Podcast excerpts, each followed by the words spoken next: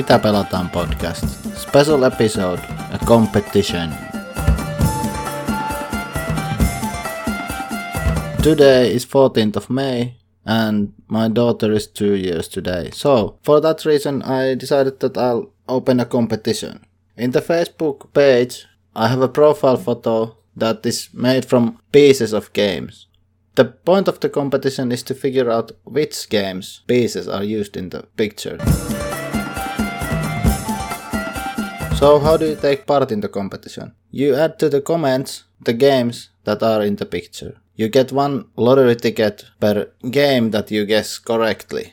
However, there's a limit. You can only get 2 tickets per day. This is so that someone who knows all of the games doesn't just directly win the competition. So please, if you comment, just add 2 games to the comment that you know per day. So what's the point of the competition? What do you get if you win?